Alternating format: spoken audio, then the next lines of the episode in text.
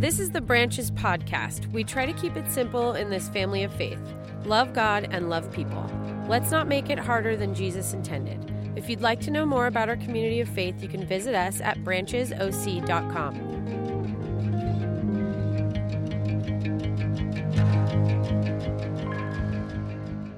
break.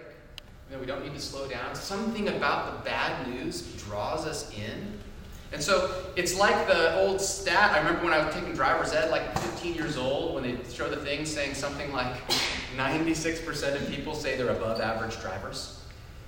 And you think, you think about that stat, like, well, wait a minute. Half of you are wrong, right? Otherwise, I don't know what the word average means. But so I'm not off the hook in the idea of do, do I really know what good news looks like? I think we get so inundated with bad news that the idea of even knowing how to spot good news might be a muscle that's really atrophied because we're so inundated with negativity and we've been so inundated with negativity recently. And so if you Google the effects of good news, and there's been reams and reams and reams of studies of what the impact of good news is, it's overwhelmingly positive. No matter which way you look at it, the sharers of good news and the receivers of good news, their lives are meaningfully impacted positively by good news. But somehow we don't crave that. We're not seeking that out. In fact, researchers are showing that online or even back in the days of print newspapers, the old if it bleeds, it leads, is that you're at 60 to 70% higher click through rates on negativity versus positivity. So the reason why nobody's giving you good news is nobody cares. Nobody cares about it. Nobody clicks through it. Nobody's actually pursuing it. Nobody's seeking it out. It's not something that we're craving, but the bad news somehow is, which is strange. This was the quote from the last study on the good news saying, We're not alone in history. Humanity has always gravitated towards negativity, but craved receiving and sharing good news. Those who did both, meaning sharing and receiving good news, increased in happiness and life satisfaction. Not only that, but those who received the good news also reported better moods. In other words, sharing the good news with others not only makes you feel better, but also improves the well being of those around you. So, what does good news look like? Not sure. And if the gospel, when we hear that term that's used over a hundred times throughout scriptures, is translated, one of the translations, but most consistently translated as good news. If the gospel is good news, and someone asks you, what does that look like? When the king of the world, the true king, shows up in humanity and says, I proclaim good news. We hear it every Christmas when the angel comes and proclaims the good news. He shows up on the scene and says, This is like the, here's the Awana trivia for the Bible It's Like, what does the angel come and say? I bring you good news. Glad tidings. To whom? Yeah. And something specific we're going to look at, which we often overlook. So, when my search for good news of what the gospel really looks like, and I wanted to look at Jesus' red letter sayings, I wanted to go to the very beginning of his ministry. I'm in Luke chapter 4. And Luke is an awesome book. It's written by Luke, the physician, a close friend of Paul, who walked with Paul throughout his ministry. There's a, a pairing of Luke and Acts, which are books together. Luke wrote those with a, a, form of symmetry, and their, their beginnings or their intro gives us a sense of what Luke was attempting to do. Now, I can imagine Luke being particularly like uh, meticulous. He's a doctor, after all. He walked closely with Paul. He was trying to convey a very particular message of what Jesus was all about about things that have been fulfilled. That's a phrase that he uses in the Act. I'm showing you all things to show basically Luke's idea is can I give you a gospel that in its totality, because he mentions there are lots of accounts of Jesus, but the one that Luke is bringing to the table is to show you the things that have been fulfilled from past. Basically saying the entirety of human history, if we look back at this kind of this circle of time, begins and ends in Jesus, and all things fulfilled in him. He is the beginning, the end, the center of it all, and everything's revolving around him. And so he starts in Luke. You get the gospel account of Jesus, you get the gospel account of what he's been doing, but but camps out on him starting his ministry. He's younger than me, Jesus at the time. Not by a lot, but you know, he's younger than me. Um, and he's out in the desert. He's tempted for 40 days. We know those stories about him going out in the desert, quoting scripture back to the devil, and then kind of launching into ministry. Amazing that he waited until his 30s or so to get into this, but he did. I'm not sure why, but the Lord was preparing him. He was learning. It's wild to think that Jesus was learning, but he was. Think of the man Christ actually obtaining knowledge. He did not know everything. He actually, in his humanity, was learning. Yet in his deity, he was connected to the Father so much so that all knowledge was encompassed in him. I, I don't pretend to get that, but it's true. And so, he begins his ministry by going home. He goes back to hometown. He travels from the desert to Galilee to Nazareth, hometown, and what does he do? It's the first thing, I don't know what's the first thing he does. What's the first thing Luke says he does? He goes to church. He goes to synagogue. He finds his way to synagogue. And I want to paint the picture of where we are. So it's, it, it's Galilee, but it's also Roman captivity. And there's thousands and thousands and thousands of Israelites who have been working through each generation and their trials and troubles remembering the stories of grandfathers past about being freed from Egypt and Syria and the way God has come through, showed up on the scene in really wild ways. I mean, wild ways that God showed up in the history of Israel, redeeming them physically. Mostly, it's mostly this physical oppression and physical redemption that they're seeing in true removing the captors from them, setting people free physically, actual slavery being set free, bondage being released and all of this foreshadowing of what will come spiritually for the people of Israel. But all these people at church, much like here, it's hometown. This is Jesus' crew. Jesus is known there. It's very clear that where he was, people knew him. This is the kid from Nazareth. This is the guy that we know about. This is, this is, he's on the home court now. And I don't know if Luke is being cheeky when he's writing this, but he talks about Jesus being handed a scroll and asked to stand up. I don't know, I don't know why it was his turn or why he was selected. It Doesn't really matter, but it would be interesting to know. And whomever is in charge of the service goes over to Jesus and hands him the scroll. He says, Here you go. We also don't know if Jesus chose it or if it was chosen for him. I like to think that it was chosen for him because it's awesome if it was. If it was chosen for him, it's awesome because it shows how wonderfully complex God is in showing how things to come are, are going to be really, really. It's like a little Easter egg when you find, oh, why, why did he get, get Isaiah 61? And so what happens is he's handed a scroll, and he stands up. And he's about to give his first recorded public speech or a sermon. And this is the style of the day in a synagogue. He would stand and read scripture. This was not uncommon. This is the way that they would teach. So he stands up, he's given the scroll of Isaiah, and he goes to chapter 61, and he reads. So I want to start with the Luke account, and then I'm going to show you the Isaiah account. Because though we're in the red letter series about what Jesus said, what he's doing is directly quoted, but he's choosing how to quote it. So, Eva, you can get us to the Luke 4 passage.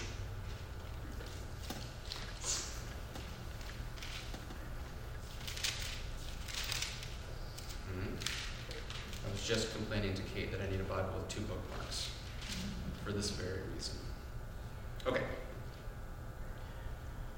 And really, the whole account starts in verse 14. That's the story of him traveling to Galilee. And we'll pick up where he stands and he's ready to read. So put yourself there in the synagogue. But instead of it being Jesus, just to put our mindset there, I want you to think of Keaton. Keaton Rose. Okay? Now, I don't mean to make Keaton out to be a Jesus, so don't, uh, don't get crazy. But this is a hometown kid. This is a kid that most everybody here knows. And so it's Keaton's turn, and they hand him a scroll, and he stands up. And Luke does something very clever by not telling us what Jesus says first. He just goes right into what he says. So this is what Jesus says in verse 18. The Spirit of the Lord is on me because he has anointed me to preach good news to the poor. He has sent me to proclaim freedom for the prisoners and recovery of sight for the blind, to release the oppressed, to proclaim the year of the Lord's favor. Then he rolled up the scroll, gave it back to the attendant, and sat down. Everybody's eyes were on him, what Luke says. Why? It says they were fastened on him. And he began by saying to them, and this is the thing that often is missed in this passage What Luke says, after he quotes Isaiah 61, is he comes back and goes, Oh, oh, by the way, this is Luke's, oh, by the way. Oh, by the way, how he began this speech is by saying, Today, this scripture is fulfilled in your reading. So we have to flip it. What Luke is saying is Jesus was handed the scroll, stood up to read, and started by saying, Today, what I'm about to read is fulfilled in me. Whoa!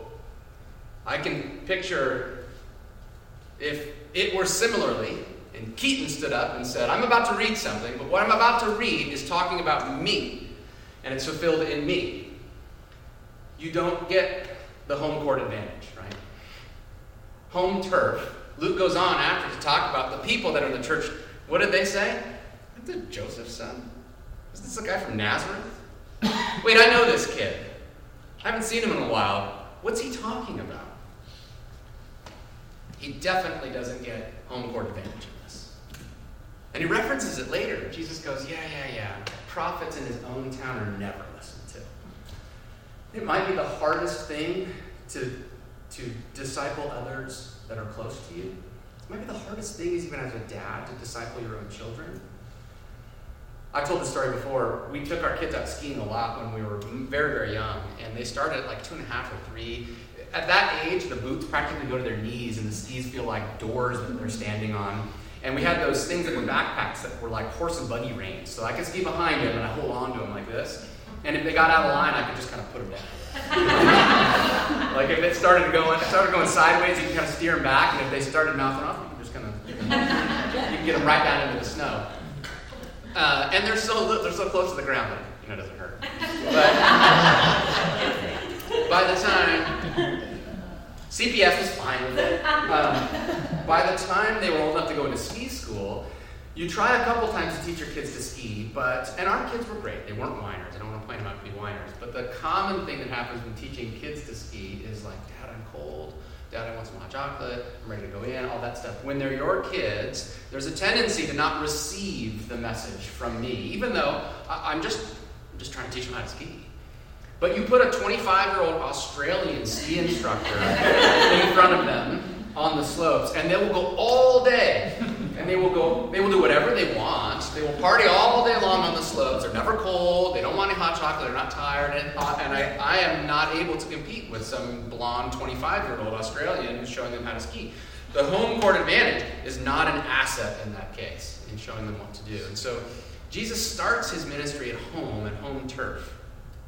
And he reads Isaiah 61. So let's pick up on the significance of this. It's the very first thing he's preaching on. It's right what he does after he comes out of the desert, has his encounter with the devil and with the Lord, and he's sustained. And the first thing he wants to do when talking about this is my ministry, this is what I'm all about, this is what I'm about to do, this is where I'm going, and this is giving kind of a nod back to all that was said about who I would be.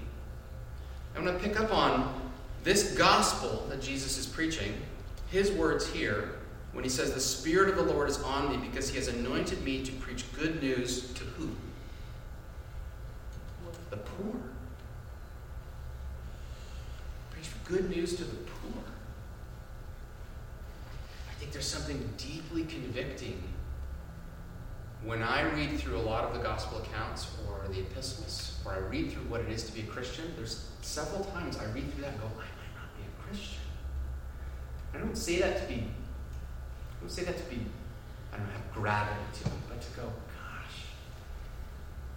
The way Jesus' ministry moved forward from this point forward was so laser like focused on the marginalized, on the poor, on the sick, on those who had no access to the goods in life, to women. He was so focused on being the antithesis of the economy that society set up, of what is best, who is best, and who is honored.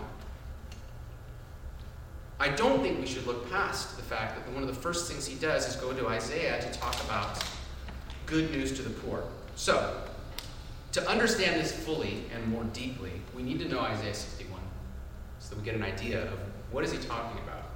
So I want to read it for you. And Isaiah, Isaiah is a beautifully complex book. It's a prophecy talking about Jesus, but really the terms it's using is the anointed one and servant. It's the kind of idea that what Isaiah is prophesying is that there is one to come who is a servant and an anointed one. And the way he serves is going to be to bring this kind of restoration and renewal to those whom are not receiving that now. At the time, it would have been slaves, and it would have been Egyptians that were Israelites in Egypt, or it would have been it would have been those who were oppressed, those who needed good news, really needed good news. So, we've set the stage. We know what Jesus has done. I want you to just close your eyes and listen to this prophecy of Isaiah as I read through it. It's 11 verses. You don't need to put it up, even I know we have it. I just want to read it over you because I think there's power enough in just hearing it. But know that the theme of Isaiah, when he's, whom he's talking about, is this anointed servant. And you'll hear a lot of the similarities between what Jesus just said. So this is Isaiah 61. The Spirit of the sovereign Lord is on me, because the Lord has anointed me to preach good news to the poor. He has sent me to bind up the brokenhearted, to proclaim freedom for the captives, and release from darkness for the prisoners, to proclaim the year of the Lord's favor and the day of vengeance of our God, to comfort all who mourn, provide for those who grieve in Zion, to bestow on them a crown of beauty instead of ashes, the oil of gladness instead of mourning, and a garment of praise instead of a spirit of despair. They, as we get into this, I want you to take note of now whom he's talking about as those who've received this restoration and this renewal. There's a lot of they passages what they become. Who do these people become when the anointed servant has restored them? They will be called oaks of righteousness, a planting of the Lord for the display of his splendor. They will rebuild the ancient ruins and restore the places long devastated. They will renew the ruined cities that have been devastated for generations. Aliens will shepherd your flocks, foreigners will work your fields and vineyards. And you will be called priests of the Lord. You will be named ministers of God. You will feed on the wealth of nations, and their riches you will boast. Instead of shame, my people will receive a double portion. Instead of disgrace, they will rejoice in their inheritance. So they will inherit a double portion in their land, and everlasting joy will be theirs. You may have noticed that Jesus didn't read all 11 verses, he stopped. He stopped mid sentence. Weird place to stop. Stopped at a comma. He stopped in Isaiah's passage when he's, when he's reading through the, the first few verses. He ends with, the proclaim the year of the Lord's favor, comma, and he doesn't move on. I wonder why. My guess would be, and admittedly I'm not a biblical scholar, so I have no formal training in this, but my guess would be because whom Isaiah is talking about, and when Jesus says, I am this, that this passage is talking about, is speaking of him coming in the flesh as he stood there in that synagogue. And the rest of Isaiah is speaking what will happen when he comes back again. He will return in a different form and fulfill things that have not yet fulfilled. So that comma, that little space, maybe the, the most important little comma that we can recognize, encapsulates the entirety of, of human history from that point forward. We are living in that comma. We are in that little gap in that scripture passage where Jesus has come, fulfilled that which Isaiah 61 says in the first half, and at that comma where it stops, and everything else that is to come will be a version of his return. But we can't make the mistake of thinking that when Jesus comes onto the scene and his renewal comes, Christianity gets reduced too often to this uh, kind of like a get out of hell free card. Or that, like, I become a Christian because it, it gets me somewhere, like, gets me into heaven. And what Jesus is constantly talking about is the kingdom is here.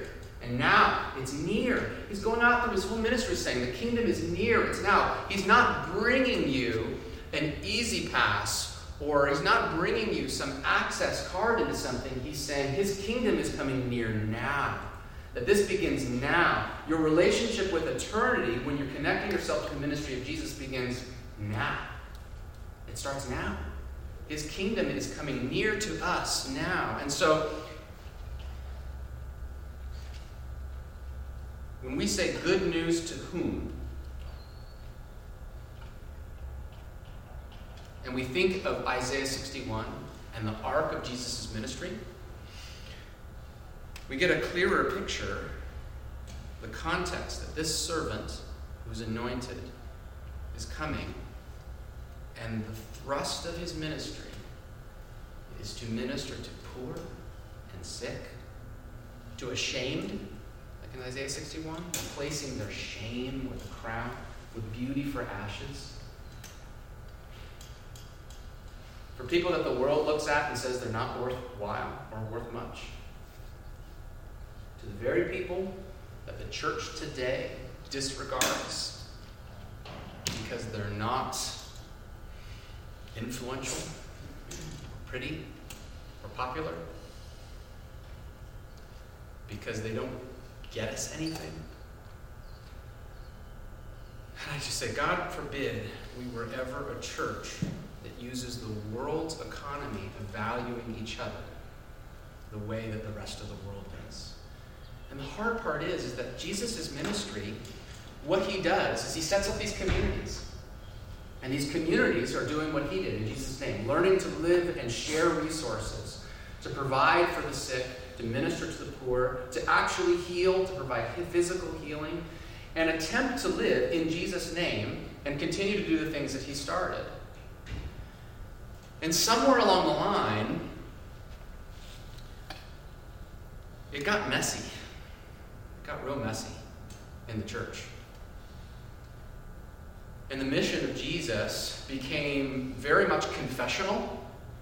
I confess to a particular set of truths, and then I behave a certain way, and now I belong. Is what happened in the church over time. It became a confessional thing. Versus Jesus walking around and saying, Jorge, Come follow me. You belong. You belong. Learn from me. That's a disciple. That's different than confession, right? Confessional is just saying, this is what I ascend to rationally. I confess to this. Which is different than being a disciple. Jesus' talk about growing the church is almost never confessional, of saying, just, just say these things in your heart, think these things. What he's constantly doing is saying, come with me and learn. What's the difference between someone confessing something versus being a disciple of Jesus? A disciple, an apprentice, doesn't go to the master or those whom he's being discipled by and just consistently day after day saying, Are you thinking the right things? In your heart, are you believing the right things? That's important. But what the disciple's saying is, Yeah, okay, that's a great first step. But our whole relationship is contingent on you following me and doing what I do. It's about you following me and learning the things that I've done. And so when Jesus is saying, I'm setting these communities up, I'm going to show you the way of a new economy that's flipped on its head, where we give royalty and the dignity and the image of God to those that the world has oppressed. He's not asking you to simply confess that that's good. Well done, Jesus, I'm with you. He's saying, Come with me and do it. Do these things. And so as I read this, and I think of what is Jesus' ministry marked by? It's by a lot of this. It almost exclusively this. This is it. This is Jesus' ministry. And we can get caught up as churches. And I'm not vilifying a systematic theology or right thinking, because that's the most important first step. But we can get caught up in all of our little tribalisms of dividing ourselves out into the very, very nuanced detail of how it is, like John preached on, that we have to navigate through the scriptures to find our way to Jesus. And if we happen to be walking arm in arm with somebody, navigating the scriptures the same way, and we both come to Jesus, we can be friends now. Now that I can, now I can call you brother or sister. And what Jesus is saying is just start walking with me doing these things. Devote yourself to the apostles' teaching, as Luke says in Acts, the churches, they devoted themselves to the apostles' teaching, they broke bread, they shared their resources, and they worshiped together and prayed. That was their church. And so, the people in Jesus' sanctuary or synagogue, when they were looking for good news and it showed up, was it what they thought it was? I don't think so. Obviously not. Just a kid from Nazareth. Who's grown up, this guy that I've seen around town. He's talking about elevating the poor, giving the prime seat to the homeless guy, talking about giving women a voice, talking about giving somebody hope versus shame, talking about meeting felt needs, talking about sharing resources. Would we know it when the king of the world comes onto the scene and starts doing these things? Would we recognize it that it's Jesus, that it's these things happening? Just like we gravitate towards bad news, somehow also ministries expect themselves to self justify their ministry by showing you how awesome all these big things is that we can do. And churches can do big things. And none of them are bad, not necessarily. But I don't think the things that Jesus was talking about would get any headlines.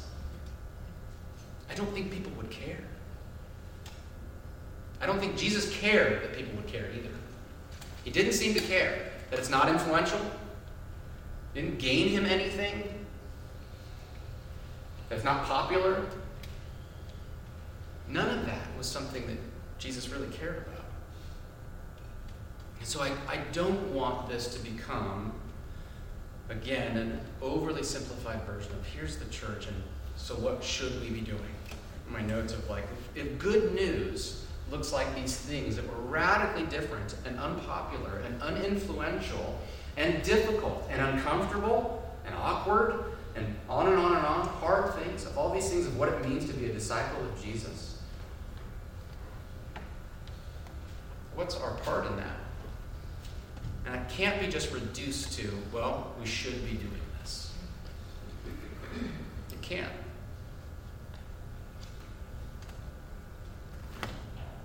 I have to start leaning more heavily on the promise and this beautiful symmetry in Isaiah when he brings in Genesis 2, talking about planting these new trees of righteousness. That those, you and I, those who are recipients of this kind of restoration, this renewal that Jesus brings, where the kingdom comes near and that you now participate in that kingdom now he uses this garden imagery of being planted, trees of righteousness, rebuilding.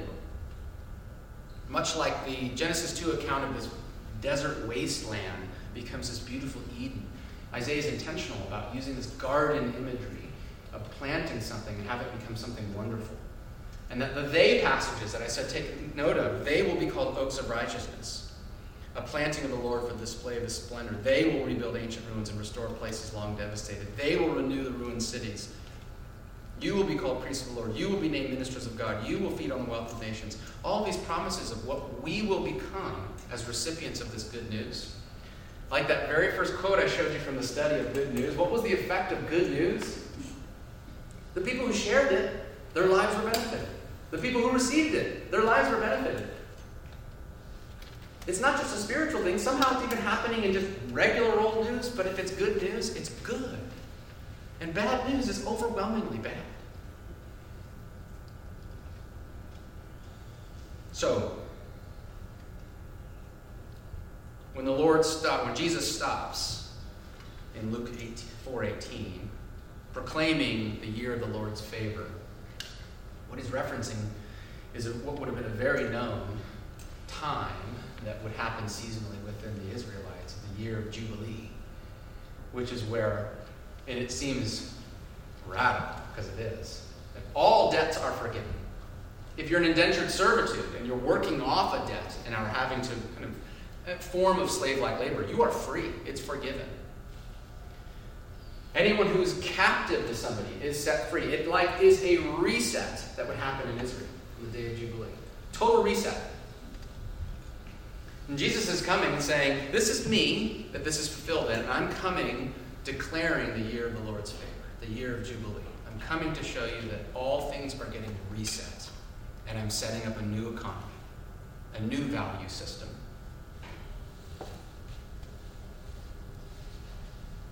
I leave you with just these questions.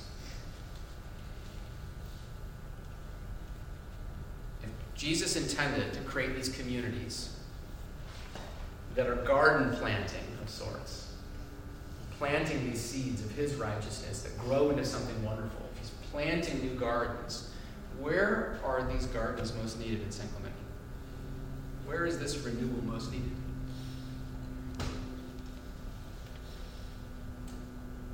And in my last couple minutes, I, I want to try to even bounce this off because I was asking this question going, I, I'm new to the town.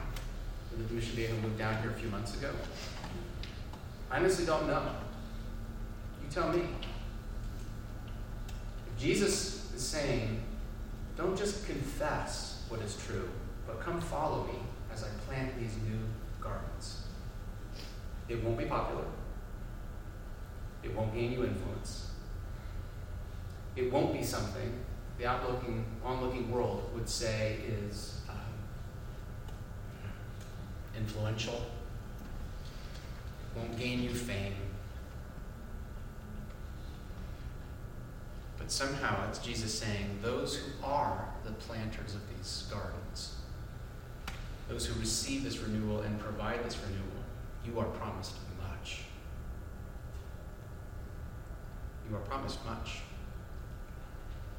It isn't just sacrifice, but the they passages in Isaiah 61 talking about all of the blessings that we receive as those who bring the good news, who share the good news.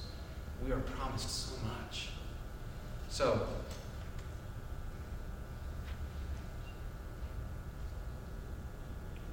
where is renewal in this garden most needed? This week, I want you to think on that. We're going to meet as a staff on Wednesday, and I'm going to text it out again. And we'll see. But I'm curious what this congregation, in following Jesus as a disciple, if we have our finger to the pulse the areas of the world that Jesus would be looking at, would, what, would, what would crane Jesus' neck on the freeway? Why not the accident? Where would he be looking? And saying, I see you? Whom would he be looking at and saying, I see you? I don't know. Ashamed, uh, I'm ashamed. I don't know. I wish I did. That was my deep conviction as I read through this, going, Lord, I confess I don't know. I mean, I think that I do, but feeling the weight of Jesus saying, Come follow me. It is good. But I don't know. So I need your help. We need your help. So I'll text it out again this week. Think on it. And as I pray, Kate, can come on up. As we worship together, as we bring into this last few passages, I want to tell a quick story around um, familiarity. When Jesus was so familiar in the synagogue, and the hometown boy, where it's just Jesus, he was, um, nobody was in amazement or a wonderment around him because he was so familiar. Familiarity is the enemy of wonder, isn't it? When I was a kid, I went for the first time to the Sequoias, and I camped there in the redwoods, and it was like a magical forest when you're small and these trees are huge for the first time seeing that, I was totally, totally enchanted. Try to get your arms around the big one. We went to the one where you drive under it too. We've been to that, I forget the name of that tree, but getting my arms wrapped around those redwoods. And I was like, uh, I was like Huckleberry Finn. I'm running around the forest. I all of a sudden became like a mountain man, even though I'm just a small kid. So much so that I went to the river banks and I was catching fish with my bare hands, and uh, o- only to get tagged by the fish and game warden. Oh which allegedly or apparently you are not allowed to fish with your hands. It's considered unsportsmanlike. and cheeky Ryan, as like 11 year old, said something akin to like, I'm not fishing, I'm hunting. and then he said, Do you have a hunting license? no, I don't. And so uh, I, uh, I did get, I get ticketed for catching fish with my bare hands. But why it was so special to me is that it was all new and all unfamiliar and all brand new. Where this game warden was like a grizzled old vet, this is a day on the job for him. This was not a magical place that he worked. He was obviously not pleased to be there. He was not particularly kind or a happy man. And he was not pleased in having to deal with this, you know, smart aleck kid telling him about hunting. The enemy to his wonder is familiarity. This was a known and familiar space, these woods. And so it wasn't amazing to him. This is new to us here, this space, but familiar enough to know how to meet at a church. We need to move past that familiarity into wonderment in order to receive and perceive Jesus the way his synagogue hometown didn't and the way so many didn't. To say, oh, this is such a familiar thing church, worship, singing, coming together, prayer. And that familiarity that you have with it is the enemy to your standing in wonder and in amazement over what really has happened in your life. And so as we worship, even if it be familiar or unfamiliar songs, I want you to power past that. Recognize it, saying, This is a familiar space to me, Lord, but how do I make this a space of wonderment? Where I can stand there like a little kid, wrapping my arms around a sequoia, not needing to know the entirety of how that came to be, but just going, Man, this is awesome. Let me pray for us.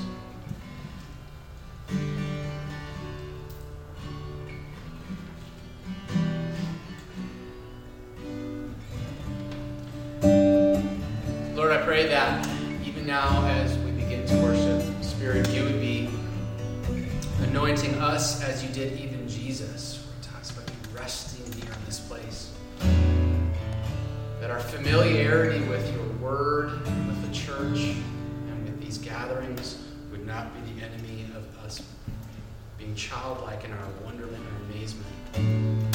Help us to see the world the way you do. Help us to see people the way you would see them.